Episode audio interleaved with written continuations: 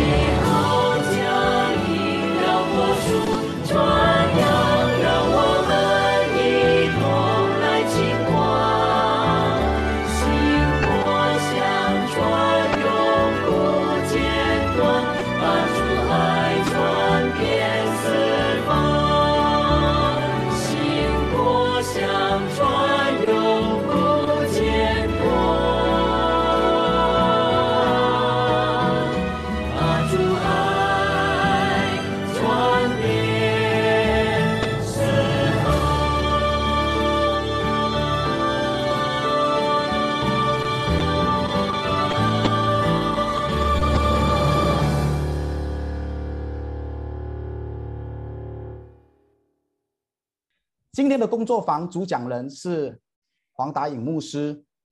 好，在我还没有把时间交给他之前，让我们一起低头做个祷告。亲爱的天父，我们满心的感谢你，使我们来自不同地方的弟兄姐妹，我们可以聚在线上的平台，一起的来学习。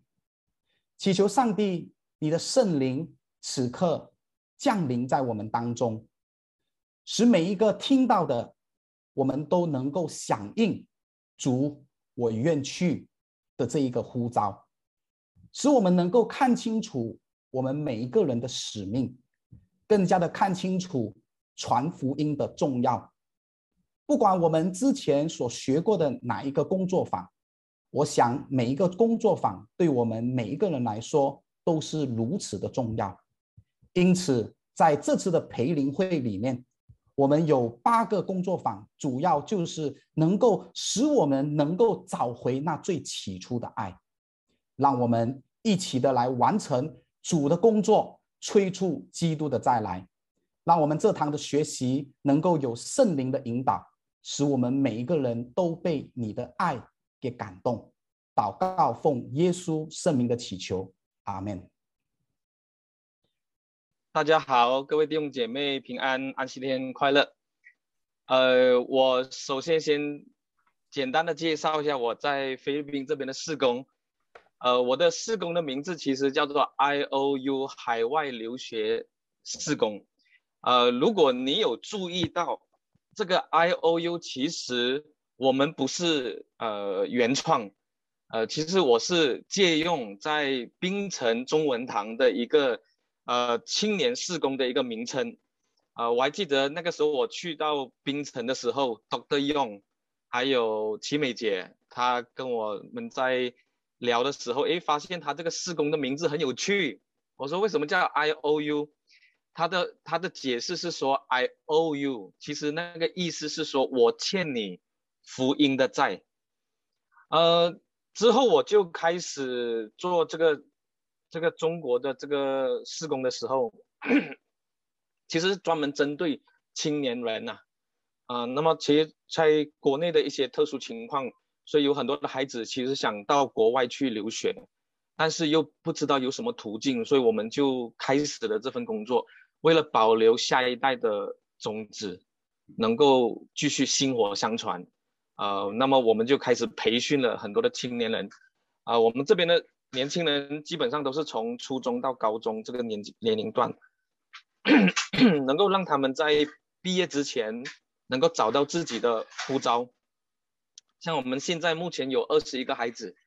呃，这二十一个孩子当中，有四个立志想要读神学，有三个想要读医药布道，呃，另外五个想从商，有三个想当老师，有两个想当音做音乐的施工，有两个想翻译做翻译官，那么其他的也有一些想做餐饮的、设计的、工程系的，还有动物学家之类的，呃，我们都是一直帮助我们的孩子能够有意向。能够清楚的知道，我不管在什么领域上，我都能够做职场的宣教，所以这个是最主要我们的工作跟我们的范围。好，谢谢大英牧师简单的介绍他现在所从事的这一个事工，在这个菲律宾爱优的这一个事工是非常呃有远见，能够栽培更多的年轻人。不管是以后是要当传道，或者是在自己的这一个呃事业职场上，也是一样可以成为为上帝做见证的一帮年轻人。那我想问一下达影牧师，呃，我知道你之前在台湾三义基督学院在就职的时候，其实你有去进修呃有关这个宣教的这个课程。那请问是哪一个课程，或者是哪一个部分启发了你想要去菲律宾从事这个 IU 的施工？OK，好，其实我我在三月任职的那一段时间呢，呃，应该是来到第三年吧。之后学校就跟我说，呃，希望能够有更多的老师能够去进修啊。之后他就把我放到一个呃学校里面去读我的宣教学。呃，其实我要写的。因为你知道，要读那些课程，基本上都是写论文，而且一一讲到写论文的时候，其实其中一个论文我想要比较有兴趣的，就是如何激发大学生跟神学生去做宣教的工作。呃，之后我就开始往这个方向去写我的论文，写着写着，我发现写的差不多有大半年的时候，我开始发现我自己没有头绪，没有头绪不是因为我智商问题，没有头绪是因为我发现资料很少，然后我就把这件事情告诉了我的呃教授的一位秘书，他他他在他他这个助理在跟我聊的时候，他就跟我说，他说达尔牧师，你你会不会发现可能你的精力放错地方，放错年龄段？啊，之后我他他这么一点之后，他说可能不是大学生，可能真正要被激发的是中学生，因为他们非常在行这些校园步道，所以他一点起我这个部分之后，我就得到很大的启发。其实，呃，如如果你问我的话，反而是课程里面有没有激发我很多，反而是我在写论文的时候激发我啊，原来。原来我栽培的年龄阶段应该往下降，去到初中跟高啊高中生这个年龄阶段，如果培养的好的话，呃，他们以后信仰只要在那个时代时期扎根的很稳，他们直到大学或者是甚至毕业之后，有了自己的专业性，他们都能够从事这个职场喧嚣的部分，呃，所以可能这个是我觉得最大的收获啊。呃，哦，这个要补要要稍微补充一下。刚好我那个时候一直在想这个部分的时候啊，我说，但是我的问题是我现在就是做大学啊，我没有这机会在做中学，因为我没有派到中学部啊。之后呃那一段时间，呃范少斌院长之后就打一通电话给我，他说：“达颖有没有兴趣啊去菲律宾走走？”啊，我说去菲律宾走走，为什么？他说：“你去 Mountain View 一下，我们全部约在那里。”我们来商讨一下我们的中学事工。我说中学事工，哎，就完全感受到上帝在带领，完全不谋而合。放在一起的时候，发现，哎，原来神在赐福跟保守这一切事情。我刚在想这个问题，如何做青年中学事工，然后哨兵院长就打电话过来，然后我们就去了菲律宾。之后，我们就这件事情就这么成，嗯，就放弃所有身边。一些呼召，然后全职在做这个工作，已经做了两年的时间。呃，最近是不能去哪里了，因为最近疫情非常严重。我的学校里面都不是我们 IU 这个中心，是在大学部都有六十几到七十个人呃确诊，所以我们也不能跑哪里去。嗯，好，谢谢达影牧师。呃，简单讲述一下你之前在现在的这个施工嘛。那我们回来。讲讲一下我们现在教会的一个情况，OK？刚才我们聊了你你在那里的施工，那我们回到我们今天的这个主题，就是我相信在座的很多的弟兄姐妹也都可能都是处在这一个职场，有自己的事业，OK？工作，那普遍来说，一般的信徒可能就会认为说，呃，可能传福音的工作是牧师的责任。所以，嗯，你刚才的意思是说到，其实每一个基督徒或者是每一位信徒都可以成为宣教士，不一定是要去到国外，我们才能够成为一位宣教士，是这样子的意思吗？是的，是的，其其其实是这样子的。你看，以前我们对于宣教士的概念是什么？有点像戴德生啊，去到中国布道，然后马里逊去到哪里布道，你知道，都是这些宣教士的概念，基本上都是要远渡重洋，去到很远的地方。其实，在宣教学里面也有一种称称呼，叫做咫尺宣教。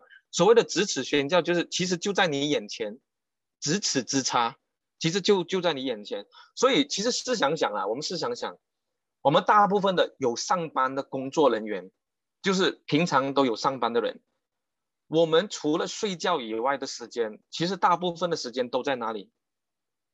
我们都在工作吧，工作啊，都在办公室。或者是我们工作的范围，其实那个是我们花很多时间的地方，呃，所以那那现在问题来了，就为什么我们不能够在我们平常都可以跟人接触的时候，然后就成为一个宣教士，也就今天我们称呼的在神在在宣教学里面称呼的这种有一个非常高大上的名字叫做呃职场宣教士，那个听起来是不是很酷？哎，职场宣教士。呃，所以我们突可能今天上完这堂课之后，你会发现，哎，原来我有个这样的名称，原来平常我都有在做这份工作。呃，其其实不管是我们去到国外叫做宣教，其实在我们家庭其实也叫宣教，也包括我们平常像呃平日的生活当中，其实都可以成为一个宣教士，是这样的情况。对，呀，那牧那黄大牧师，我想问一下，因为之前你不只是有教书的经验，你也曾经在马来西亚呃有牧会的经验。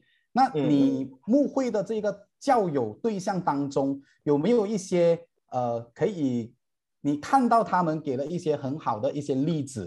呃，在他们自己的职场上，然后他们有做到这一个宣教的工作的这个部分，有一些哦，这个这个部分就好多了，好多这个例子哦，像例如说啊，呃，我们在四古来教会，以前在马来西亚南部四古来地区啊，不懂桂叶姐现在有有没有在里面啊？桂叶姐，如果你有在跟呃打声招呼，如果桂叶姐有在下面，你可以留言说 我有在。啊啊，桂叶姐是黄林胜教师的媒人，所以那那个特别介绍一下。是是是，桂叶姐那个时候，她我我还记得她跟我讲过一个故事，是说她以前还是做补习老师的时候，啊，她只是在附近教一些孩子，啊，当中里面就有像像阿国啦、志豪啦、义夫，呃，这些现在。都已经是在做着教会的工作，做着侍奉的工作。你看，我只点出这三个我还有印象的，其他的我有点忘记了。都是他的学生，是吗？义夫，义夫有没有在？义夫可以可以作证一下。义师，义夫是我的同工，跟我一起现在在对马来西亚传道教会里面的传道人。对对对。所以他，对哈，是不是？所以这这这些都是职场宣教，其实都是在身边接触的人。呃，都能够成为做宣教的工作。像例如说，我们在马来西亚，呃，我我我的母堂古来教会有一位弟兄，是他的名字叫 Simon Fu 啊，那个是我叫小勇小勇哥哥啊，小勇哥啊，是傅志华牧师的弟弟，亲弟弟。嗯。那么他呃，Simon 其实是有一个很特别的专长，我是真的很佩服他的。呃，虽然感觉他来到教堂的时候都都是那种好像不在乎不在乎的人的那个样子啊，但是他很会带人，他真的有这一方面的恩赐。他他其实是带领了呃 g o l i n g o l i n g 那个时候其实已经是教友，但是他属于啊那个时候还不是很热心。那么他之后就 Simon 就带了他的丈夫 g o l i n 还有 b i l i n g Billing 带了他的丈夫那个时候男朋友 Alan。呃，他们几个人就带了 Sky，现在在重生堂带了 Miko，他们几个就全部的都来教会了，所以都是从 Simon，呃，因为那个时候 y 令在他的学校里面是做呃秘书的工作，所以就是这样子一一个带一个，一个带一个，然后就一直扩扩展下啊下去，呃，我我我我还记得在我们的 PJ 堂八达岭教会在马来西亚啊吉隆坡。地区的雪兰莪区，呃，建文弟兄，建文也是带了子兵，像我们四国来教堂也有另外一个 case，呃，像顺记哥，顺记长老，他也是做服装生意的，那么他每次要摆夜市的时候，其实他都是有很多那些学生打打工的帮他看店啊，卖东西，啊，我还记得，呃，那个林胜的小舅子啊，对我老婆的弟弟。就是顺基哥带来的，对，就是顺顺基哥带来，所以这些真是很有才干。我我说，我觉得我们平常其实都一直在生活当中可以有机会接触到这些人，呃，其实我们都在做，但我们可能不知道自己有这个名称叫做职场宣教师。呃，像我记得你的教会吉隆坡堂啊，虽然我没有机会管过那个堂，但是 Nicholas 跟我们也蛮好的啦。Nicholas 他自己也是做那个地产的。呃，生意还有他也是做呃拍一些一些什么网络的啊，有点像是半网红啊，有点做网红的工 工作。他他也是介绍爱能呃的那些健康食品，他他他也是有机会在他的小组当中会带一些朋友来教会，对吗？对对对，我我我现在有在他的工作领域里面会去做这个呃教会的宣传。对对对，那其实刚才呃黄大宇牧师提到的这几个人，其实都是我也认识的。那我也想分享一下，就是在我自己现在牧养的这一个吉隆坡教会，呃，这位姐妹现在在当中，OK，就是梅玲姐，OK，梅玲姐，她自己是在这一个呃营养呃这一个中心是一位老板，那她有很多的顾客嘛，这样子她不只是介绍这个营养的这一个东西给他们知知道这些资讯，其实我更看到他在他的职场当中，他做的很棒的是他组织的一个线上的小组。OK，当然我们现在疫情不能够实体的小组，但是他就在线上做了一个健康 New Start 新起点小组，结果就在这个组织小组的时候，他就介绍我跟他的朋友，就是他的顾客认识，全部都是在四十岁以上的呃姐妹，然后就认识认识认识之后呢，感谢主，现在有三位就是他的顾客，今天是我的茶经学生。所以我就在想啊，在他的职场当中，也确实可以在他的领域里面，真的是可以做到这一块的部分。对，其实其实你看，成功不在于我们的生意有多好，我们做做的那个业绩有多少。其实这这个同样在发生的阶段，同时也可以让我们能够有机会传福音，成为一个见证人呐。我说，我觉得这个是非常好的。嗯，这个这个让我也想到有另外一个呃，就是安哥彼得 John，嗯，他以前是做文字布道的工作啊，像彼得 John 他自己也是在他的这个做文字布道的工作里面，当然你也可以说他是先生传道，但同时他也其实也是一个拍包卖卖书的一个一个人，那那个时候他也带领我们八达岭教会的安哥 Cham，不是来了教会，所以其实很很多时候我们这些机会。都是在职场里面接触人的时候可以去分享，呃，好过我们去公园就是拍单张，其实那个几率是很低，反正是我们在生活职场上或者是我们在个人步道里面的成绩会更加的显著。是是，该说到 Peter Chong 他所带来的这个 Uncle Chama，现在是在八达岭教会是非常热心，而且他是一位非常忠心的执事。然后他也把这一个福音也有机会能够带给他的妻子，所以他们一家人现在都是很忠心的基督徒。对对对。那牧师，我想问一下，就是说，那在马太福音里面有特别提到有关，呃，我们是世上的光，我们是世上的盐。请问圣经这里所提到的光，他说我们是光嘛？那请问是什么意思？好，这个时候我们可以打开我们的圣经啊，我们打开我们圣经去到。马太福音第五章，马太福音第五章，我们看刚刚林生教师所提到那个圣经章节，是出自于五章第十三节。五章第十三节，好，这边说到的是你们是世上的盐，盐若失了味，怎么能够再叫叫它再咸呢？呃，以后无用，又呃，不过是丢到外面让人见它。之后圣经继续说十四节，你们是世上的光。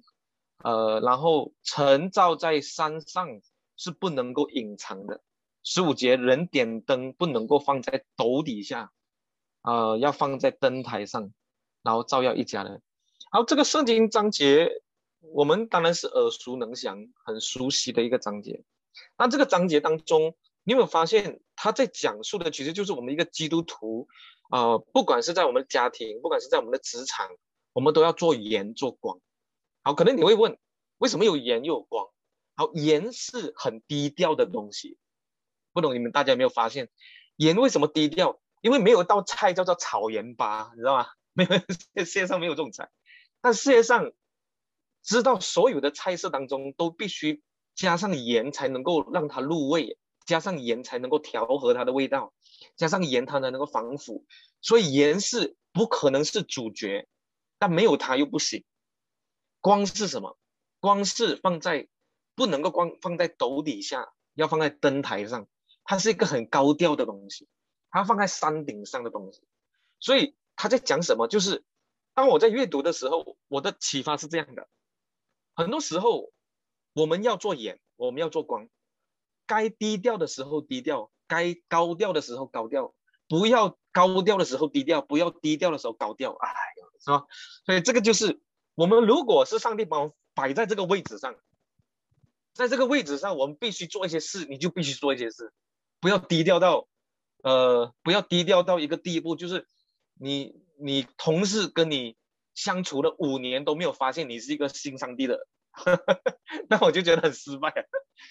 但是同时，当我们也不是天天把上帝挂在口中，感觉好像给你感觉我是基督徒，呃，却没有榜样。所以我觉得这两者之间必须平衡。回到你刚才问的问题，到底我们的盐的味道、咸味跟我们的光到底是什么？很多时候我们在阅读登山宝训的时候，我们时常会把第五章的第一节开始讲到第十二节八福。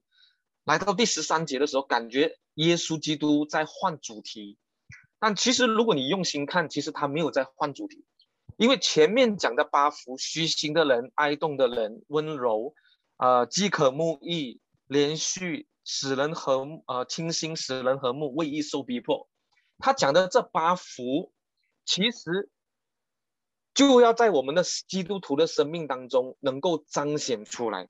而这个彰显就是我们的贤位，就是我们的光。所以简单的说，一个基督徒在我们的平常的家庭或职场发光，就是散发我们八福的味道出来。我们成为一个虚心的人，我们要清心，我们要饥渴慕义，使人和睦，不是说人长短。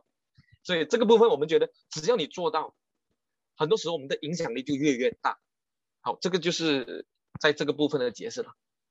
呃，可能我我我我我补补充一个，是去到呃启示录，我们去看一下启示录。我非常喜欢这个圣经章节，呃，但目前我还没有录制这个部分。有一些在国外的一些学生可能就上过我的启示录课，我在最后一堂课的时候会提到这个部分，啊，对我来说是一个很大的启发。二十二章启示录，二十二章启示录，我们看的是第十七节，十七节。好，你有圣经的打开，我们一起来看这个章节。这个圣经章节启示录二十二章第十七节，这边说圣灵是心腹和心腹都说，都说什么来？听见的人也该说来，然后口渴的人也当来。你没有发现他来都讲了三遍？然后愿意的就可以从他那里白白的取生命的水喝。然后这边我要关注的不是“来”这个字，当然我可以讲的很详细，但是啊，我们等下一次邀请我们来讲启示录的时候，我们再讲的详细一点。这个时候我们讲的是口渴的人也当来。你有发现哦？圣经说我们是世上的盐。那圣经在启示录的时候给了我们所有的基督徒一个警惕，跟一个身份，跟一个使命。那个使命是什么？凡我们经过之地，这一些人都会口渴。为什么？因为我们是眼，对吗？我们在我们的职场，我们在我们的家庭，我们不管去到什么地方，只要有人可以接触你的人哦，他会觉得哇，你真的是很闲哦，哇，你真的是跟你讲话哦，我感觉我口渴，不是跟你天天就是讲那个有的没有的。我要表达的是跟你谈话，我觉得我心灵上很饥渴，就是这个意思。说我跟你谈话的时候，怎么我觉得我属灵上我啊，怎么我觉得我很想认识你的耶稣啊？为什么我会这样啊？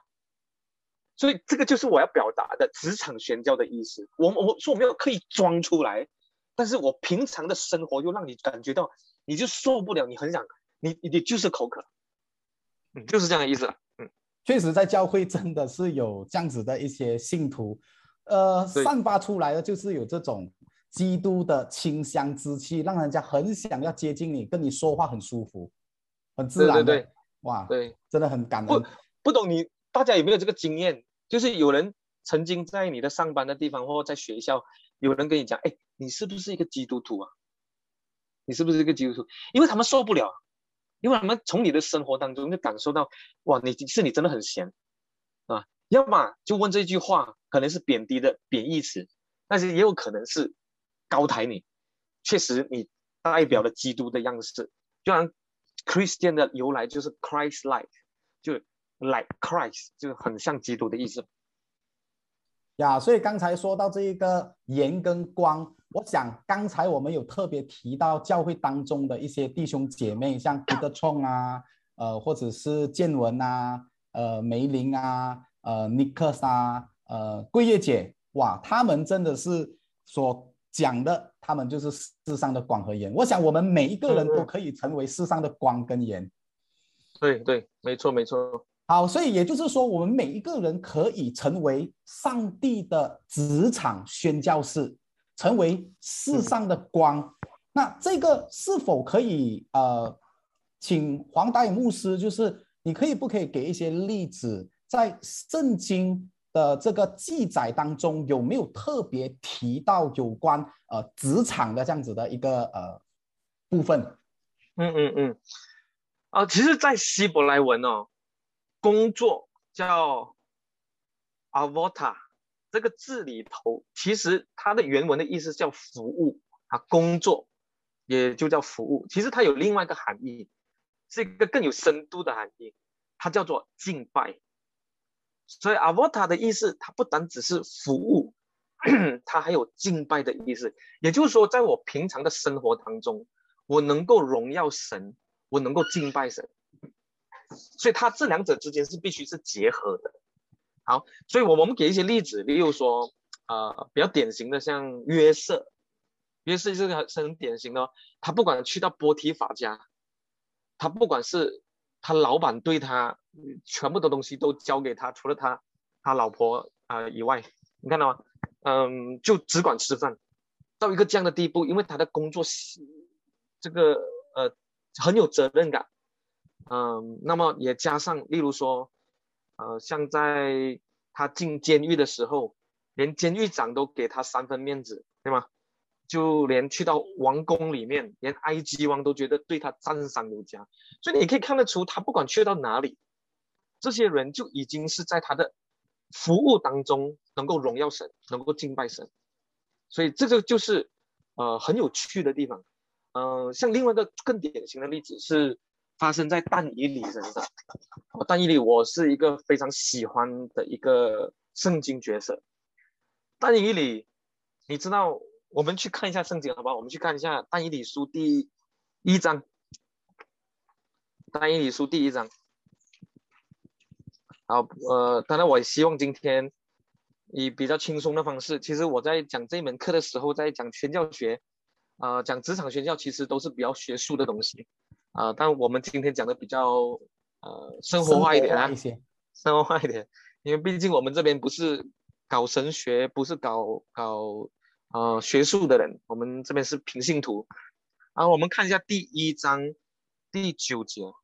好，如果你有观察到但以理是怎么样在他的职场做一个很好的见证，你看哦，在第九节，上帝使但以理在。太监长面前蒙恩惠，有没有注意到？太监长都是在他在太监长面前是蒙恩惠，觉得这个人真是不同，不一样。我们再看另外一个二章二十四节，二章二十四节。OK，你来到二十四节的时候，你看这边，于是但以理去见雅略，就是王所派要。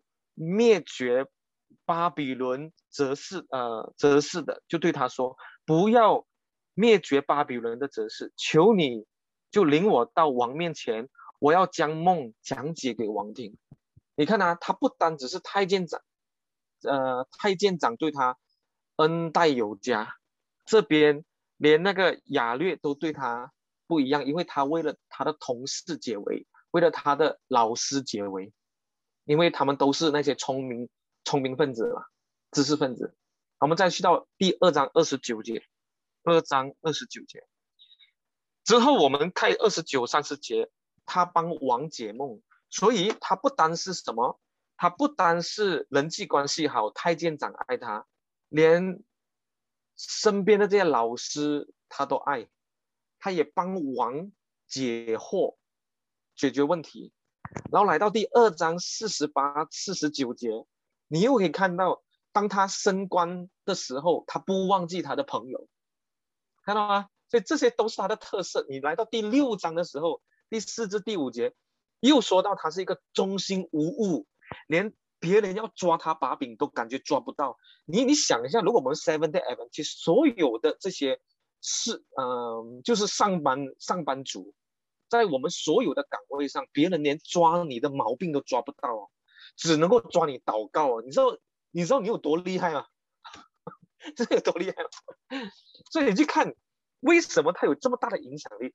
但以理，他的第一任老板是尼布甲尼撒了哈，之后到了他的儿子接任的时候，儿子之后又又篡位啦，又换了几个，然后直到博沙萨的时候。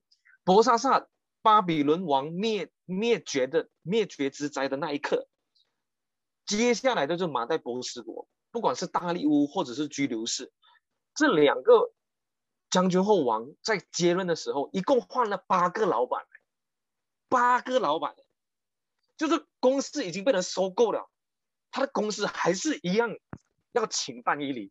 哎，现在他不是四五十岁啊。我现在讲的是他已经八九十岁啊，他仍然能够别人要聘请他，我是觉得有这样的这样的人是很了不起了，因为上帝给他机会做见证，他却在那个岗位上做了一个很好的见证，有点像是乃曼的那个女仆人，呃，在他的主人乃曼面前做了一个很好见证，介绍了伊利亚先知给他看，像西西家王就是一个不好的例子啊。那么上帝医治了他，使那个太阳能够往后退，希望能够借此机会，巴比伦能够看到上帝的荣耀。但是当他们来的时候，他没有去把上帝介绍给他们，反而什么，把自己，把在巴比伦面前炫富，然后最后就遭受到这个灭国之灾。所以这个就是我们其实上帝给我们机会啊，所以我们在旧约里面看到的一些例子。OK。所以可以看到，老板换了八个，但是还是在在里面继续在职场当中，对位置没有换，就可以想象但以里真的是让人家受到非常欢迎的一个一个人。OK，对对对。那我想，可我们也应该可以向丹尼里学习。对，其其其实我们可能我们平常的这些弟兄姐妹会有这样子的疑问，而且哎呀，我们肯定跟那个丹尼里不一样吗？为什么？因为他属灵很好。所以我们不同，我们这个时代哦已经不一样了，不是农业时代，感觉星期六不用上班。哎，大家必须明白，我们其实遭受的东西所面临的其实都大同小异。嗯，可能在埃及时期或者是巴比伦时期，你不要讲，嗯，安息天呢，就是可能一个礼拜都没有机会休息啊，对吧？如果真的是要发生的话，所以其实每一次我们在遇到问题困难的时候，例如说，可能灵圣教室你也应该也知道，像我们很多的教友都会遇到安息天问题。他们遇到安息天问题的时候，其实我们会觉得，哎呦，Pastor 牧师，为什么上帝让我经历这么多？为什么我老板，我我也不敢跟我老板讲，呃，所以一直觉得很苦恼，一直觉得上帝为什么让这件事情考验他？其实，在这件事情上，在在这种考验里头，是上帝把我们摆在那个地方。不是增加我们的难度，而是要让我们做见证。是的，那我们跟我们老板做见证，那我们跟我们同事做见证。其实我们是错过很多机会了，我觉得，对啊，其实我们都有机会做见证。嗯，是的。好，那你刚才特别有提到呃旧约的这个约瑟跟但以理嘛？那你可以不可以举出一些在圣经里面新约的例子？他们在职场上也给了我们很好的榜样的。一些人对，呃，新新约确实也有出现。新约其实要在公共场合，就是露露脸、露面的这种记载，一共有出现过一百三十二次，其实蛮普遍的。其中一百二十二次其实就在职场上出现，所以你也可以看到保罗啦，本身就是一个支帐篷的，嗯，他也是双职的典范。双职的意思就是。有双重职分的典范，呃，有双重职位的典范，他一样是在社会上是一个支帐篷的老板，他有手艺，同时他又是一个宣教士。那么记得保罗不是在传福音给那个在利迪亚卖染布的那个老板娘，他本来是在推啊推拉之后，他去了那边做生意的时候，去了外远方做生意。就是这样子遇见了他，所以保罗就把福音传给了他，嗯，所以他就有机会认识到上帝。所以这个是一个蛮典型的啦，在圣经里头，像保罗就是一个其中一个很好的例子。好，谢谢达影牧师。所以你提到旧约、新约，那我想挑战你一下。那除了旧约、新约，那在这个基督教历史当中，有没有一些在职场上的一些例子的一些事情？呃，当然也也会有，像例如说在呃宗教黑暗时期的期期间，呃那个时候福音已经。几乎要毁于一旦，感觉那个将残的灯火将要熄灭，但是上帝却兴起一班人，能够为真理持守，所以这班人的名字叫做瓦典西人。我相信最近我的学生全部都在读这善恶之争，所以他们对这个非常熟悉。瓦典西人在他们传福音的时候，其实他们都是卖宝石的。呃，珠宝商老板，珠宝商老板，那他们就出去外面啊，就是卖那个这个宝石的时候给人家看，哇，那一些人就懂的人啊，就那样看，哇，漂亮漂亮漂亮，啊，就跟他买，等到很熟悉，觉得没有任何问题，觉得对方是信得过，好，这些瓦典西人呢，就在他们的袖子那个隐藏的袖子里面。掏出一个圣经章节，一手抄的啊，圣经章节，然后就跟他就其实跟他讲，有一个东西比我卖给你这个宝石还要宝贵。他说：“哎呀，你这个老黄这个不够不够朋友啊，还有更好的货你都没有给我看，快点拿出来。”他讲：“你真的要看吗？哎呀，还是不要啦，不要啦，你拿出来啦，拿出来啦，开个价啊！你讲的这么好。”我跟你讲，我从来没有看过这么美的啊！啊，今天就给你看了啊！他就拿拿出来的时候，诶，一个圣经抄抄的圣经章节，他看啊，这个什么东西嘛？对吧？他讲，哦，我就跟你讲，这个这个宝贵的东西就是耶稣。哦，他在讲的时候，那个人就开始，因为都是认识的朋友，都是有做交交易的买卖的朋友，一谈起来，这些人就开始传福音啊。这个人就被拉到，可能又被发现，又死了，然后下一代又继续。传下去，所以直到今天，你去到欧洲都还有瓦典西人的教会，那他们保留的呃保留在那里，所以你会看到这个，其实他们的身份就是一个职场宣教师，他们没有失去他们的身份，他们没有失去赚钱的，呃，就是赚取生计的方法，但同时他们也是一个职场宣教，我觉得是一个非常呃好的一个例子，所以工作不忘宣教。所以瓦典西人确实给了我们一个很好的一个榜样。所以在圣经里面，原来有给我们特别记载这些人物，让我们可以去学习他们的典范。好，那我现在要问的这个问题，可能呃是比较有一点挑战性的。为什么我这样讲？因为很多时候教友呃认为信仰与工作，就是他们的信仰跟他们的工作。是会产生冲突的，怎么说呢？意思就是说，有一些信徒他们认为，呃，圣洁与世俗是不能够融合的，因为我现在在这一个世俗嘛工作嘛，那我怎么样可能又在世俗又跟圣公结合起来？呃，你明白我的意思吗？答应公司？嗯，明白，明白，明白。其其其实我在。好几年前了，我还记得我去拜访一个教会，呃，是中国的一个教会。那么就有一个教友来到我面前，然后他就问我这个问题，他说：“啊，达影牧师，因为我的教会是都属于比较保守的教会了啊，比较保守的教会。他们说你呃，他会叫全部的教会的弟兄姐妹都要侍奉。”他们侍奉，如果我稍微我要解释一下，在中国很多的教会不是所有，但有一些教会，他们对于这个侍奉的概念是不一样的。他们觉得你要全职侍奉才是侍奉。他说你是人才，你不应该在世界上工作，你应该是全职侍奉。那你你现在讲的全职侍奉的意思就是哪一个可能呃八百块一千块？可能在东北比较少了，在南方可能稍微高一点，可能有三千块人民币的工资。但是他会觉得，哎呀，我又很爱上帝，但是我又必须养家，所以我要怎么办？我也感觉我上了班又没有机会侍奉，如果我全职我又养不了家，所以他会觉得很矛盾。呃，他说牧师，我应该怎么取舍？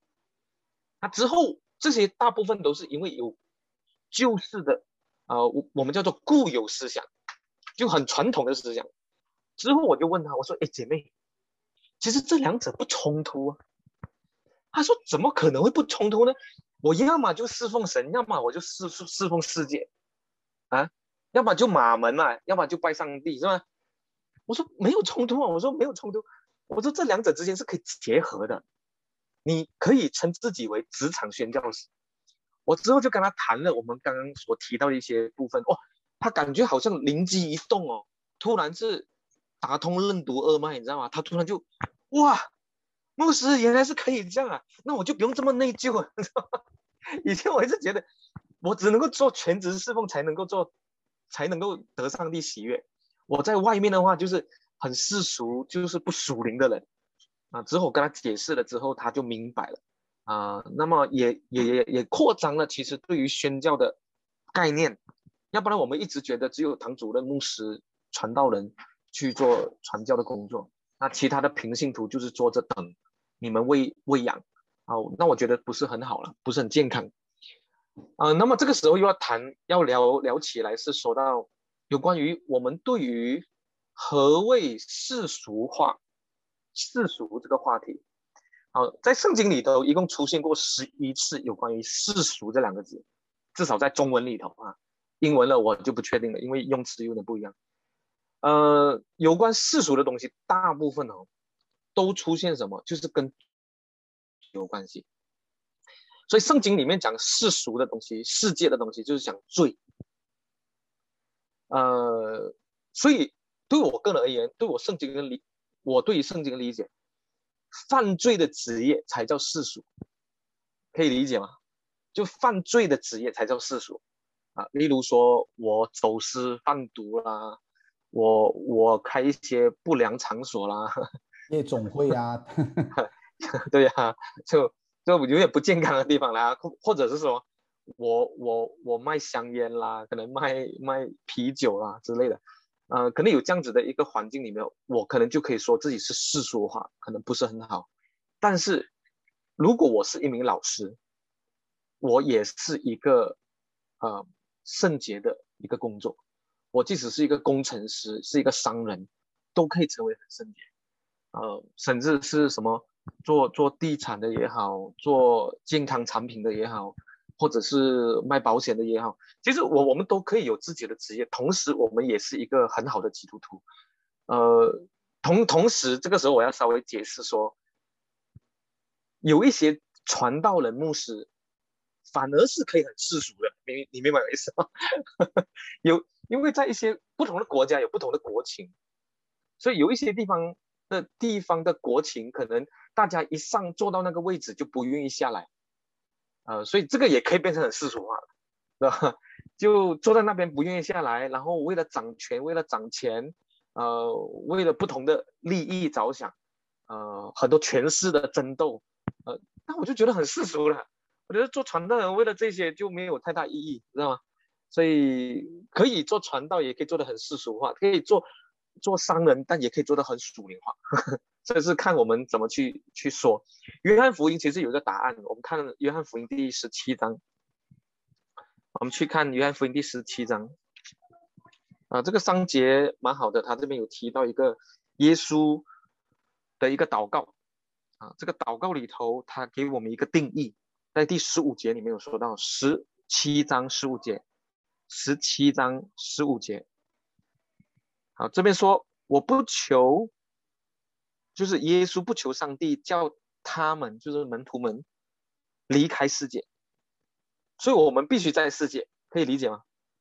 耶稣没有叫我们离开世界，只是求我们，只是求上帝能够保守我们这些基督徒脱离那恶者，他们不属世界，就是我们不属世界，正如基督不属世界一样。所以求上帝的真理能够使我们这些人成圣，所以只要我们能够有上帝的话，我们不管去到什么样的地方，其实我们都可以成为一个圣洁的地方。对，那个那个意思。OK，谢谢达隐牧师解答了这一个呃，可能是很多基督徒在职场上的一些疑惑，在职场呃跟世俗工作和我们教会的侍奉，因为我知道现在差不多要接近十月了嘛，那十月很可能是教会呃要选委员的时候，哦，提名委员，嗯提名委员的时候，可能我们会选呃某某姐妹或弟兄会担任安息日学青年团呀。可能我们现在可以搞清楚，其实我们在职场，我们的这一个工作领域，其实也可以是参与侍奉，也可以挪出一些时间，或者在本身职场上也是可以嗯做到这一块的部分。对对对，这这这这两者当然是有一点点区分，但是还是有相通之处。就是我本身是因为不是每一个人都是被呼召做全职传道人的，大家嗯必须理解。我不是没工作做，我没书读，我要去读神学。我不是我儿子哇聪明的这个读医生，然后这个差不多的去读工程师，然后这个呃读书不好，然后去去去读神学，不是我我我觉得我们把好像最不好的留给上帝，呃，呼是有特别护照的，但在教会里面侍奉也可以有这样的情况，我一样是可以在外面工作，但是我在教会里面属于呃兼职做一些侍奉，但是如果真的不行，我也可以在我的职场上做一个宣教师，所以就不会落下任何人啊，每每一个人都有工作做。好，所以在这个部分，我先打岔一下。呃，如嗯。果在座的弟兄姐妹，你们有关这个职场宣教的一些问题，你们可以在私下留言给我，然后我会收集你们的问题。当然是在我们今天的这个主题范围啦，哦。这这样子，嗯我们时间也是非常有限。那我收集了这个问题，我们将会在 Q&A 的这个时段呢，来为你解答和回答你的这个问题。那我接下来，那我想问一下达隐牧师，如何在职场上做好见证？好见证，那有没有一些特别的实际例子，你可以跟我们分享一下吗？嗯，有有有啊、我之前有在另外一堂课里面有提到一个非常让我尊重的一个姐妹，嗯，她其实是一个叫蔡老师的一个女儿，啊、她只有独生女了。那么这个独生女其实她从小就是家庭教育，啊，到她十五岁的时候，父母亲就把她送到国外留学，去了美国，呃，之后他就上了大学，在奥克兰大学之后又读了耶鲁大学，然后最后他去了哈佛读他的博士，呃，后来就被美国航空局，啊，属于属于那种国防局的那种 呃地地方上班，然后在三年里面哦，他们因为他们这个部门是蛮敏感的，他们有很多国家机密的东西，所以他们是呃知道他们希望他们的员工是不能够有别的像其他的联络，嗯，所以他们他是唯一在他的工作所有的资源当中，三年里面唯一一个没有在上班时间用手机或电脑去做私人的事情。所以全部的人，包括老板，都是对他很尊重的，我就非常尊重的。呃，之后直到七年之后啊，七年呢、啊，航空局就颁发一个特殊奖项，叫做终身职员。哦，这个这个有多厉害的一个奖项？这个连老板都不能够开除他的一个奖项，就他是终身都在这边，可以一辈子做，不可以有任何人炒他鱿鱼。他是这么厉害的一个，所以他很正直。嗯，有一次记得他他妈妈也跟我讲他的故事，是四川有一次要救灾，他就请了假回到自己的国家去去帮忙救灾三个月。那么他跟他老板申请的时候，他老板有点不答应啊，因为工作这么忙，那里可以放你三个月，开玩笑啊，只有一个月。他说如果你只批我一个月，那我辞职。哇，他之后他就辞真辞职，辞职之后，呃，他就回回去救灾，救完灾之后，他三个月回来，他老板一样请他，就有点像约瑟的情况啊。所以只要我们忠心哦，我们在我们的职场里面做一个很好的见证，你你真的是要有料啦，不是真的是嘴巴讲讲又挂名的基督徒啊，真的是要你你在讲之前，我觉得从生活当中让人感受到你是一个基督徒，那我觉得那种会比讲的越多自己是基督徒来说来的更有更有影响力。所以圣经有讲了，就如果我们忠心于他的律法典章啊，不偏左右的话，上帝会使我们居首不居尾，啊不就是做首不作尾，居上不居下。所以上帝必然会赐福了。呃，像我记得在我认识的一个医药布道士里头哦，好，这个可能有点，呃，这个例子有点特别啊。她是一个医药布道士，是一个姐妹，呃。我没有看过这么厉害传福音的医药布道士，真的，我没骗你，呃，就不方便讲他的名字，因为他比较低调。那么他，他厉害到什么地步，知道吗？他他的医药布道的地方，他的那个中心是有很多人来看病的嘛，那么来看病的人就会找他了，哦，医生啊，那个什么什么什么，是吧？他就说，等一下，你信不信耶稣？他说。这个你依不依我跟信不信耶稣有啥关系啊？他说有关系啊，因为依你的不是我，依你的是耶稣啊，依你依我的是耶稣，那你就说嘛，口里承认也行。你信不信耶稣？他说，哎呀，信啊信啊信啊，啊，信了之后才好解决。那如果医生，那如果我说我不信啊，那你不信，你不是去外面找别的医生了？你干嘛找我？外面的医生什么医生都都行啊，都能治你的病啊。你不是找他们干嘛找我？他说：“哎呀，就是就是走投无路嘛，就是找了这么多医生都都无法治我，就是就是你可以了，哎，求求你了，哎，帮帮我，哎，不用求我，你就跟着我信耶稣就对了，啊，现在我为你做祷告，行不行？他说行，他就为他祷告，祷告之后就开始治疗，然后很多的病人就因为这样子的缘故，然后得到一帮助，然后甚至很多的那些得了医治帮助的，然后去到教堂的时候，还会跟他打招呼，医生，医生我到了，医生。”他说：“你你跟上帝报道，不要跟我报道。他是一个很厉害传福音的医药布道士，呃，是我觉得我从心里面佩服他。我讲的不是他告诉我而已，我讲这句话是因为他曾经来过马来西亚，来过我的教会。然后在我最低落、最软弱的时候，在我人生最最需要帮助的时候，这位姐妹陪我去做拜访。”我亲眼看着她做拜访，如何带人信上帝，我很佩服，我实在佩服她，超厉害的。她虽然是医药布道士，你说她是一个医药布道了，但是你可以很多医药布道士做到没有布道嘛，不是吗？不输给牧师哦，不完完完全不输。你也可以做一个我我们说开健康中心，或者是说啊开健康餐馆，但忙到没有机会传福音，难道不是吗？所以我们必须平衡的。这个部分我必须平衡，像我们还有很多这类型的例子，像例如说我们在国外有一个啊老师啊啊有一个医生牙医啊，这个这个这这个是一个方法啊，呃，他在他的诊疗所，你你看你们你们去去 dentist 的时候，他们不是会给你做一个椅子，然后给你躺下来，躺下来的时候不是看天花板是吧？不看天花板啊，那个天花板哦上面。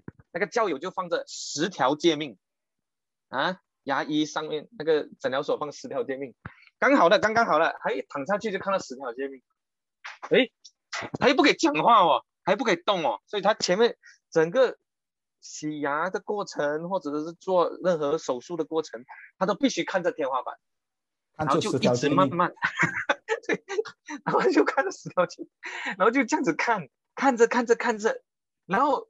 那个医生说：“哎，可以漱口，他就漱口。漱哎哎，医生啊，哎，不好意思，想问一下，哎，上面那个是什么来的？哦，上面这个是十十条街命，来坐回去啊，坐回去，然后继续动。说他又看十条街命，然后又起来，然后吐啊吐吐吐的说：哎，医生，这是什么十条诫命？哎，上帝写的啦，上帝写的十条诫命，摩西颁给以色列人，也是给我们全人类的。哎，回去坐回去，哎，就就就继续。”他就是这样子传福音，然后很多的病人就因此，然后信了耶稣。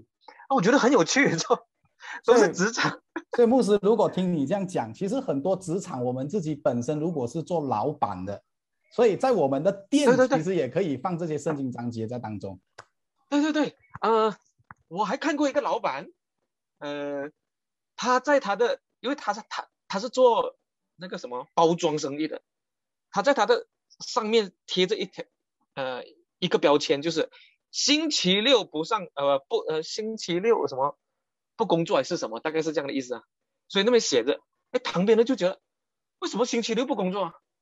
他就传哦，这个是讲讲背后的故事啊，因为他要制造一个话题嘛，那？制造一个话题，在在我们这边的学生当中有一个妈妈，呃，现在她应该是在现场，呃，这位姐妹呢，她她是做健康食品生意的，那么她在做健康食品，看她可以做健康食品，可以做的不用传福音，但她也可以做的很有传福音的能力，她就在她的那个标签上有一个。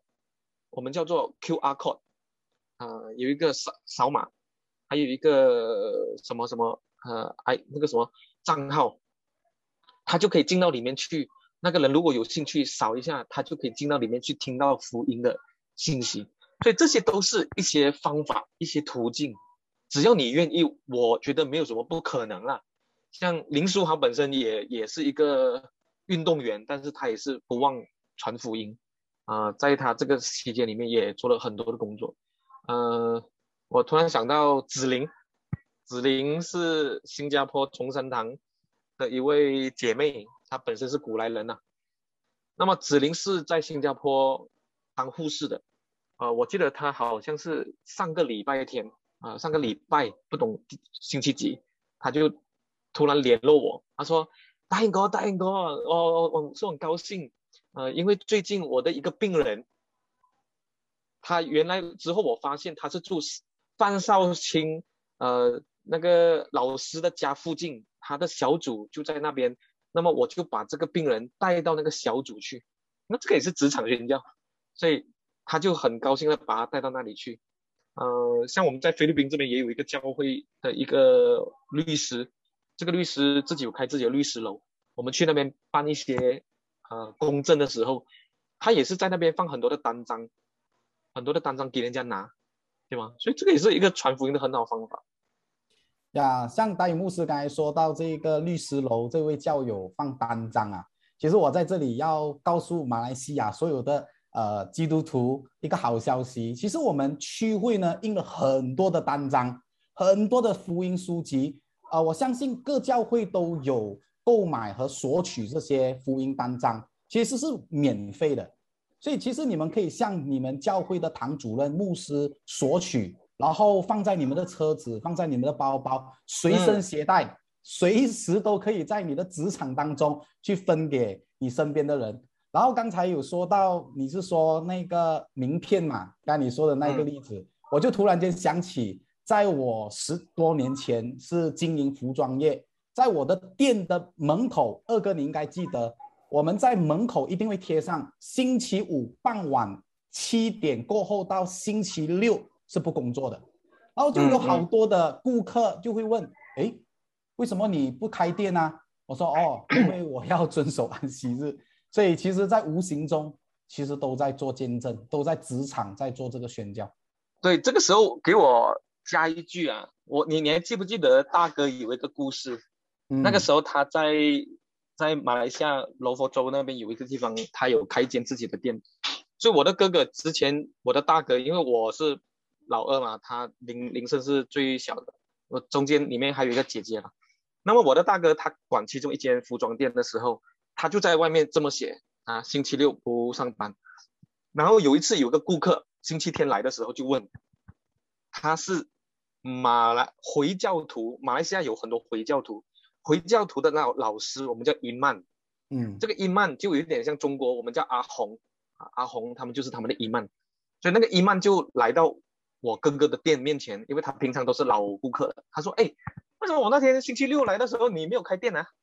他说：“哦，因为我星期六上教会了，上教会哇，那我才知道哦，所以你是 Christian，你是基督徒。”他说：“是是是。”那诶，你知道吗？刚刚我们在在那个穆斯林的那边有一个培训，我们都是老师嘛，伊曼，所以我们在那边研究的时候哦，我们有研究到穆斯林的人哦，在研究说我们研究哦，在这么多基督教派里面，OK，这句话我没有乱乱讲啊，你可以叫大哥做做证人。他说，我们在这么多宗教派里面哦，有一个派别啊，是我们穆斯林穆斯林公认是最懂圣经的。那么大哥就问哦，是谁？Seven Day Adventist。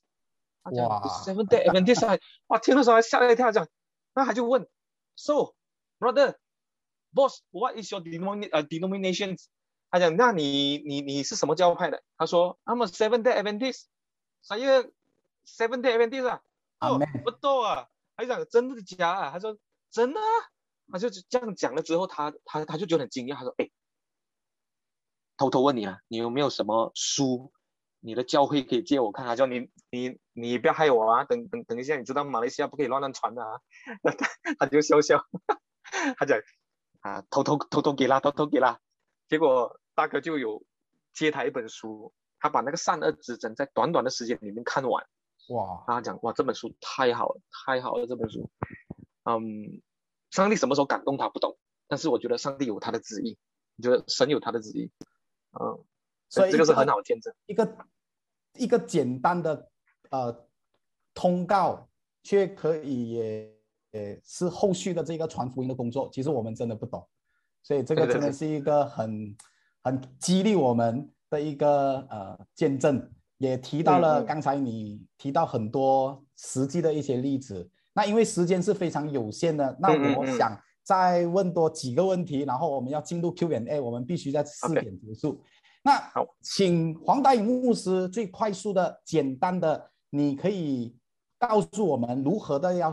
实践出来这个职场去为上帝做见证的这个部分。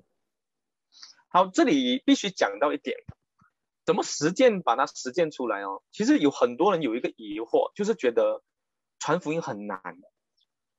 但但我必须采用呃，Philip Ng 讲的一句话，谁是 Philip Ng？Philip Ng 是新加坡远东机构的总裁，他也是一个基督徒。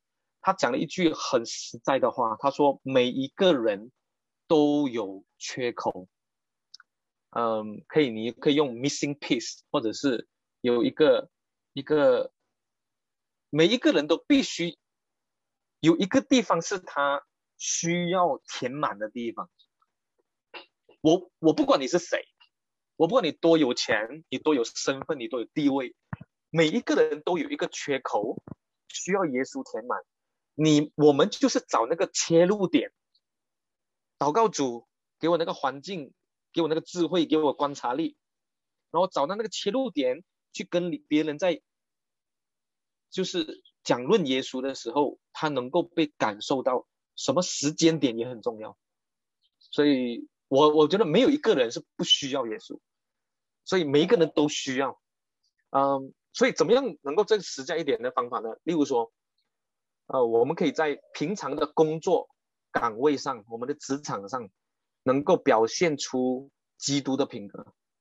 基督的品格不是你带一个十字架很很大一个，你知道吗？那边就就我我 I'm a Christian，我是基督徒。我不觉得这个是一个很大的影响力。呃，真正影响力是我们平常生活中有没有表现出基督，有没有在工作上表现出卓越，有没有不欺骗。不自私，不骄傲，跟别人不会同流而合污？啊，等等，在发生问题的时候，我们给予的反应会跟别人不一样，别人可能会焦急，可能会责骂，我们会表现出另外一种态度。在这种的很小的细节当中，其实，在我们的职场里面，就让人看见我们是跟过基督的。那么，当然也有一些方法更实在的，像除了品格上的影响。如果你是老板的，你是主管级的，你也可以可能准备早会啦。公司之前可能你组织早会，啊，如果你有能力可以带小组，因为我记得少堂哥以前在他自己公司上班的时候，他也是有带过他的一些同事来过教堂。有一次我去主讲，呃，也也是他们同事当中里面一起吃饭一起聊天，啊，所以也有也有也有带过，呃，所以有在生活当中。知道他们这些同事的需要，可能是他的妻子，婚姻咯，可能是他孩子的问题，可能是他健康问题，可能是他父母的问题，可能是有等等等财务问题等等。我们知道了，我们真的是去，真的是插手去尽我们最大能力去帮助他，把交友也介绍给他的时候，这些就是一个慢慢能够起步的方法。呃，继续为他祷告，我我我相信会有很大的成绩。像以斯帖是一个蛮好的例子，以斯帖记其实没有出现过耶和华这个字，整本书都没有出现过。嗯，但是你知道吗？在整本以斯帖记当中，却很多处出现了上帝的足迹。也就是说，我们在职场里面不用一直刻意讲。你有没有看过一些基督徒讲什么话都是讲什么话就感谢主，感谢主，哇，感谢主，感谢主，哇，感谢主，感谢主。呃，当然我没有说不好，感谢主是好的，但别人不会因为你讲感谢主，别人会信你。但别人会因为你是以实贴记，即使不说出来，但别人都能感受得到。啊，当然也不要把自己藏得太深了。就是刚才我提的例子，就是不要五年之后别人都不懂你是基督徒，那就太逊了。那 那我觉得，所以在各方面里面都应该要有很好的表现，能够表现基督了。是的，呃，我刚才就看到当中有一位呃，应该是一位姐妹，她在这里说感谢主，我本人就是捡到一张单张，然后就就认识上帝。哇！我就在想，原来一张单张也可以传福音，所以真的弟兄姐妹，我们真的不要小看我们手上的这一张单张。那现在在我们当中呢，他也成为我们的教友，也成为我们的门徒。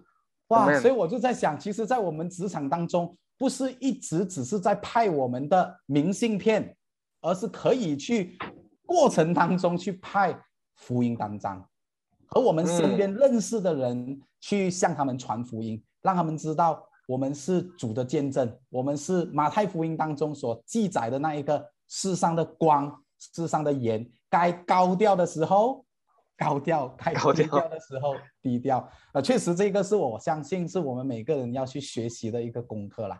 好，希望今天听了大家听了这一场，也不是说哎一下子就可以得心应手。我想要不断的在学习。呃，在教会里面参与侍奉，去经历，去学习，我想这个是一个呃帮助我们基督徒成长的这个部分。那这个时候呢，我们来到这个 Q&A 的这个时段，我在这里呢只暂时收到一个问题哦，一个问题。但是如果弟兄姐妹你们有其他的这一个呃，我愿去职场宣教的这个课题，我还可以接受两个问题进来。那我就先发问第一个问题。这个问题是来自一位呃，OK，某某的教友，他私下告诉我，然后要传达的这个问题是，其实，在职场这么多年，他说他自己同事也可以说是他很要好的朋友，这些朋友都跟他都知道他是基督徒，OK，这些朋友同事都知道他是基督徒，而且他自己本身也有向他们说，呃，圣经。呃，真理有时候还会特别的为他们祷告，但是就是没有办法，OK，把他们带来教会，或者是把他们带到上帝面前。到底这个过程当中是不是呃我哪里做的不够好，还是呃呃可能是否牧师可以给他一些意见这样子？好，呃呃这个问题其实很好，这个问题好地方是因为他很。很很接地气，确实很多弟兄姐妹也很努力，但是为什么没有看到成绩？呃，有两种解释，基本上我可以想得到的。第一个，呃，效果不一定要马上看到，就像你拍单张，那个谁捡到，什么时候捡到，也没有人懂。呃，所以我们有时会急功近利，一直想看前面的答案，所以我们会。一直感觉好像是要有没有 result 啊，成绩好不好，那我们才会继续做。所以可能那个是以后会发生，可能你的很多的同事朋友可能以后会受你感染。但第二点，也也就是我大部分要鼓励很多教友必须做的事情，扪心自问：我们虽然在同事面前有传过福音，或者是介绍过耶稣，他们也知道我是基督徒。但是扪心自问，到底我们花多长的时间来为他们祷告？OK，这个是一个很实在的东西。如果你有听过穆勒的故事，他开办的，嗯，在英国开开办的那个孤儿院，可以上网去搜他的故事，很有影响力的一个人。他在他生命当中，为了几千个人祷告，全部都信耶稣。他说，印象中还没有一个不成功了，所以他每一个都这样这么祷告。但问题就是，我们自己问自己，我们代表花多长时间为这个人祷告？啊，最近我的学校里面也出现很很很多的状况。嗯，很多的孩子可能有一些情况，我们要为他祷告的。我以前只是说，哦，主啊，愿你赐福爱我的孩子。但现在我早上五点多起来的时候，是为他们每一个人点名祷告，点名祷告。所以我可以看到那个那个感动，那个影响是很奇妙的，奇妙到我以前天天要去用嘴巴来骂他们，讲他们。之后我很想讲他们的时候，我跪下祷告。我很想跟讲他们，我跪下祷告。之后我发现我很少做事，我就祷告而已。之后我发现这些孩子一个一个过来跟我讲：“哎，老师，啊，我为什么我突然很想知，很想知道怎么样能够成为十四万四千的？”我说：“哇，你那听来这个 根本就爱玩贪玩的孩子，就是突然有这样的感动。”另外一个孩子每天跟我三更半夜在那玩扑克牌。偷偷玩哇，偷偷玩，十一点给我抓到，结果要气死我。但是呢，这个孩子现在前几天过来跟我讲，他说牧师，我觉得我很有负担，我可以为上帝做什么？这个就是在改变了。短短的几个礼拜，我可以看到成绩了。我只能鼓励这位弟兄或这位姐妹，呃，如果我们花时间去为这个人祷告，你观察他的需要。不要乱乱打圈，像打工器一样，像保罗说的，你就针对一些主要的部分，你给予他的需要，我相信他一定会受影响，或多或少。所以，真的要为这件事情认真祷告，不是玩玩的，是很认真的祷告。OK，所以我想这一个给我们在座的很多在职场的弟兄姐妹一个一个提醒，祷告这个是很重要的。所以，我们其实可以拿出一张纸或者是一本书，你最想要传福音的对象是谁？然后把他们的名字放在你的这个祷告记录本里面。那这里我就在接受到最后一个问题，这个问题是这样子的，OK？呃，他说达影牧师，我有认识好几位职场的牧师，但是他们是非本会，就是非基督复临安息会的牧师。呃，这些传道人都有自己的生意跟事业，也有负责管理牧养教会，在本会就认为是有利益冲突。请问黄牧师，你怎么看待这个部分？请请问这个是什么国家的人？呃，马来西亚。啊，马来西亚。OK，在中国不会有这个问题，为什么？因为中国的管理制度跟跟马来西亚有点不同。呃，你会去到像浙江啊，很很多都是做生意的老板，他们甚至是搞房地产的，可能是做手表店的、眼镜店的老板，也是教会的长老，呃，他们出钱出力，嗯，你你没有话说，他们真的是什么都做，呃，是这种情况，但当然是在 Adventist 的呃体系里头。可能我们就会感受到有感觉，就这种利益冲突。嗯，其实所谓利益冲突，你们自己好好去去研究一下。可能这个 Pastor Dan 可以回答的更加好。呃，不是把球丢回给他，但是 确实是一个每一个国家有不同的国情，每一个教会都有不同的体制。我我是赞同，我本身个人是赞同有一些所谓的传道人。嗯，但是他们是在外面啊，他们是不拿教会的任何工资，不拿教会任何工资。我我我我我我是这么讲的，因为他们的组织是可以 independence 自己在执行，可以自养的执行。啊、像例如说，我认识之前在好像是在酒后家业附近的那边有一个教会，他那边也是呃自己有生意的老板，然后自己开开教堂，然后然后同时他又可以做教会的工作，嗯，对他个人而言就没有这个组织底下的捆绑。呃，如果我可以说马来西亚呢，就是因为我们是拿着教会的钱，我们又有别的工作，这个就叫利益冲突，可以明明白吗？那如果我不拿教会的钱，我可以做一个全职的呃商人，但同时又可以在教会里面非常的热心，那我不觉得是有冲突的。举个例子，呃，就是杨立新长老在巴生教会，他以前也是八达岭的教会的啊、负责人。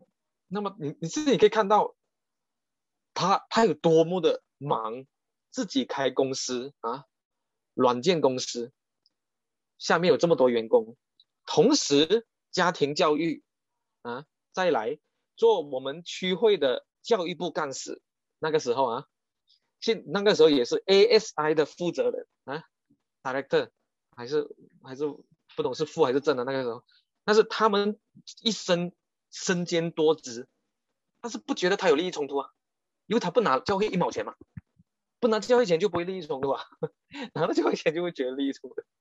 好，这个好，谢谢，好，谢谢达影牧师。希望这个呃所问的这个呃这位朋友可以解答到你的问题。那我们最后最后了，因为我们将要结束我们这个工作坊。那最后我就要想请问黄大影牧师，你还有什么最呃想要说的一些话，想对我们在这里有超过两百八十位的观众呃说些什么勉励的话吗？好，就是未了的话啊，呃，呃，未了的话其实是这样子的，我我想问问，在我们所有的两百多位听众当中，你你自己知道啊，不是牧师跟传道人的啊，请你们举手啊，我看不到你们举手了啊，嗯可以在下面写一啊，他们也可以在下面写一。OK 你可以 OK，写一。如果你不是传道人，不你可以举是传道人手或者在下面写一。哦，那个就爆满了对吗？下面就越来越多了。对，我们可以你知道知道，大部分百分之九十五的人，可能百分之九十五的这个群群众当中都不是教友啊，不是，对不起，不是传道人，不是传道人。但是你知道吗？我们却拥有一个非常重要的身份啊，这是我最后的话。所以，我们其实比牧师、传道人还要重要，因为我们的身份就是教会复不复兴在于我。我再说一遍，教会复不复兴在于我自己，不是在乎牧师、传道人而已。所以我觉得每一个人都必须动，呃，也就是这一次我们一直在推广的，我愿去，因为我们每一个人必须有自己的职责。嗯、你是一个，嗯、在职场上的人应该背起这样子的一个使命去做这份工作，嗯、然后背负神给的这这这个这个工作，啊、然后真正是为上上帝做一些事，所以特别在这段时间里，我们要特别祷告，我们要特别祷告，祷告上帝给我智慧，在我的团队当中，在我周遭里头，怎么样能够接触这些人，给我智智慧，给我接触他们，所以也为他们一一点名祷告，你将会看见你前所未有的事情发生。嗯，谢谢，谢谢黄牧师给我们这么大的勉励。原来我们在职场工作的弟兄姐妹，我们是关乎到教会复复不复兴，是在我们的身上哎。嗯所以我在嗯想，刚才看了一下，我说哇，这么多的弟兄姐妹是在职场的，就像刚才黄牧师说，九十五八仙的人都是在职场，而我们可以在我们的职场当中去做一个职场宣教士。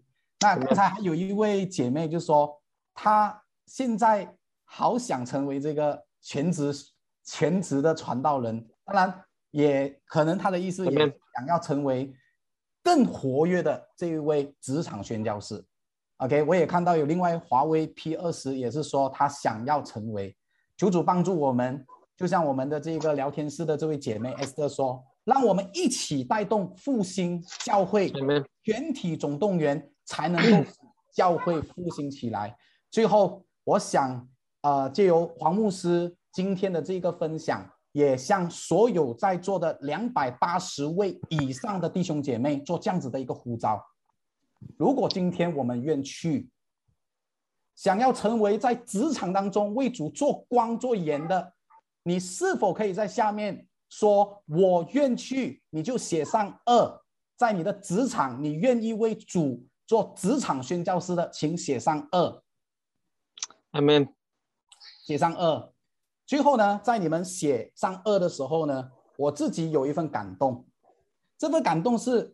听完了这一场分享之后，或许有些人可能不知道自己已经在这一个工作领域里面，或许也有一些人对一些人来说，职场宣教师是一个非常新的名词。有一些教友以为没有参与侍奉，其实他已经在参与侍奉，那一个人就是你。阿门。今天我们是否愿意在职场当中成为一位宣教师？并认识到新的一个奉献的一个范围，成为一个高大上的身份，那就是职场宣教师。我愿去，你愿去吗？我们再次啊，谢谢黄牧师带来今天的分享。我还有一个很受感动的东西，我知道已经到时间了。可以，你可以说。可以说，我们可以打开圣经，去到但以理书。第十一章，好，这个部分是上帝感动我讲的一句话。阿门。我希望大家翻到第四十四节，但以理书第十一章四十四节。好，我用最短的方式来解释这一节，有一点深度，我希望你能够认真听。圣经，如果你知道但以理书第十一章是讲到南方王被北方王。那么来到第十十一章四十四节的时候，这边说，但从东方跟北方必有消息来扰乱他。那个他是谁？罗马天主教。那么罗马天主教之后，这边继续讲，他就会大发烈怒，出去做什么？要将多人杀灭尽尽。这边讲什么？这边讲的是星期日法案将会。被批下来，世界将会末日。在这一段当中的时间里面，请注意看四十四节的前面两个字，前面两个部分。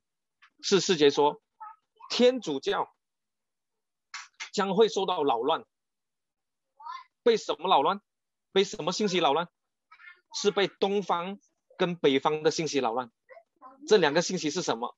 我们现在没有时间上单一理书，那我们简单的说，东方。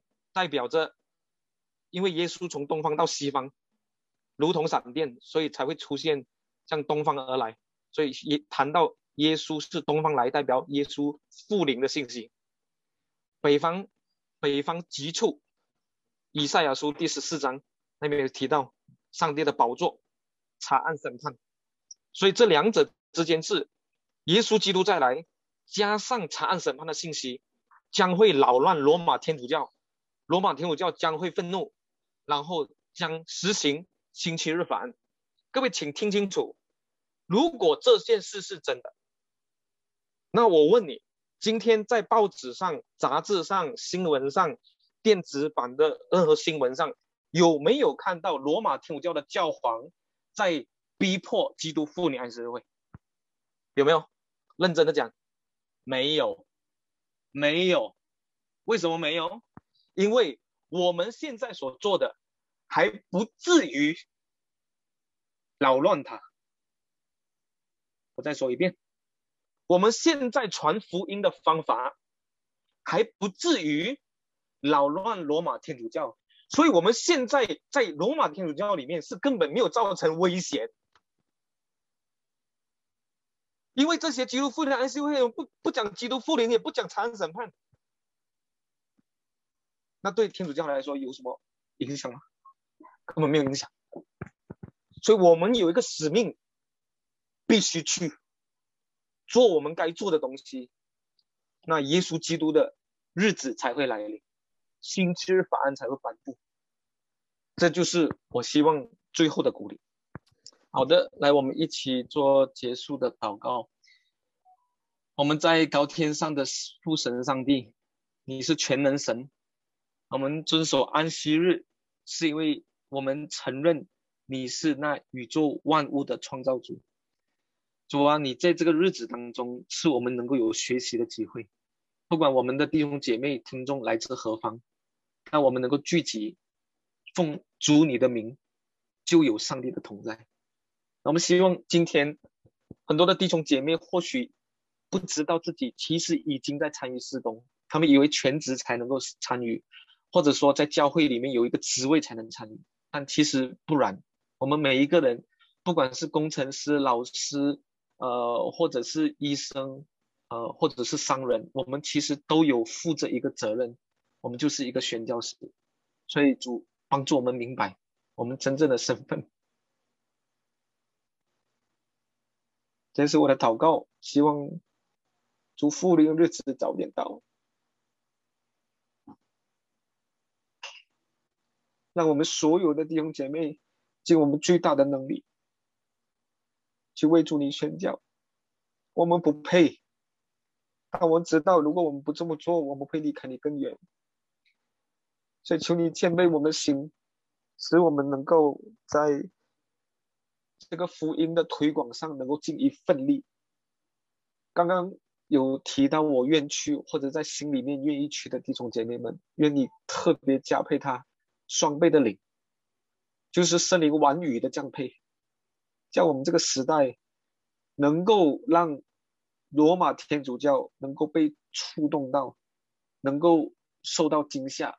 能够让他们感到威胁性，但确实现在的教会的现状不足以使他们这么做，所以新的法案迟迟没有下来，是因为我们的没有准备好，所以希望我们能够加紧说我们该做的，然后剩下的一切都在祷告当中，让上帝你来成就。谢谢上帝，你赐福我们，不管。弟兄姐妹在马来西亚、新加坡也好，或在国内或台湾，或世界各地，当我们听到这个信息的时候，我们都会给予相对的回应。感谢主，赞美你，奉耶稣名祷告，阿门。